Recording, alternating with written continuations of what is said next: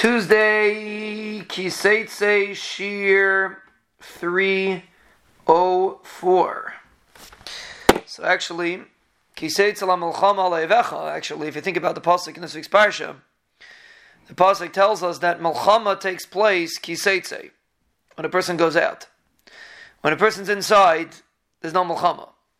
We discussed this in one of the Chumash When a person goes out into the street, that's when the Milchama comes up. Person stays home, he doesn't. So, first of all, so the the, the pasuk is talking about pashat uh, real Milchama, but it's talking about the Mefarshim say it's referring to the Milchama the Eitzar. The best Eitzah for a person to be able to avoid the confrontation is to try to minimize his kiseitzim, even if he has to go somewhere.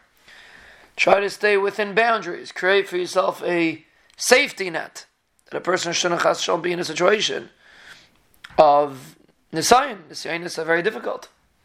Like we see, and we spoke about it today, uh, yesterday in the Chumash that uh, a, uh, even a tzaddik has Yitzhar. Everybody has Yitzhar.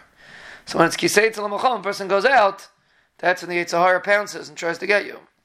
So the more a person tries to uh, stay local, so to speak, or stay within his realm of his house, his, his island, his, where he's protected, that's where a person will be avoid the confrontation with the Yitzhahara. So yes, sometimes a person has to go out. It's part of life. The Hashem created us.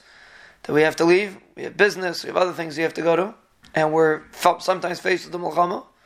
But the attitude that we should remember is if we stay as much as we can, if a person stays local or he stays within his realm where he is instead of fishing around, it becomes much easier to be able to overcome the various Yetzaharas that a person is faced with.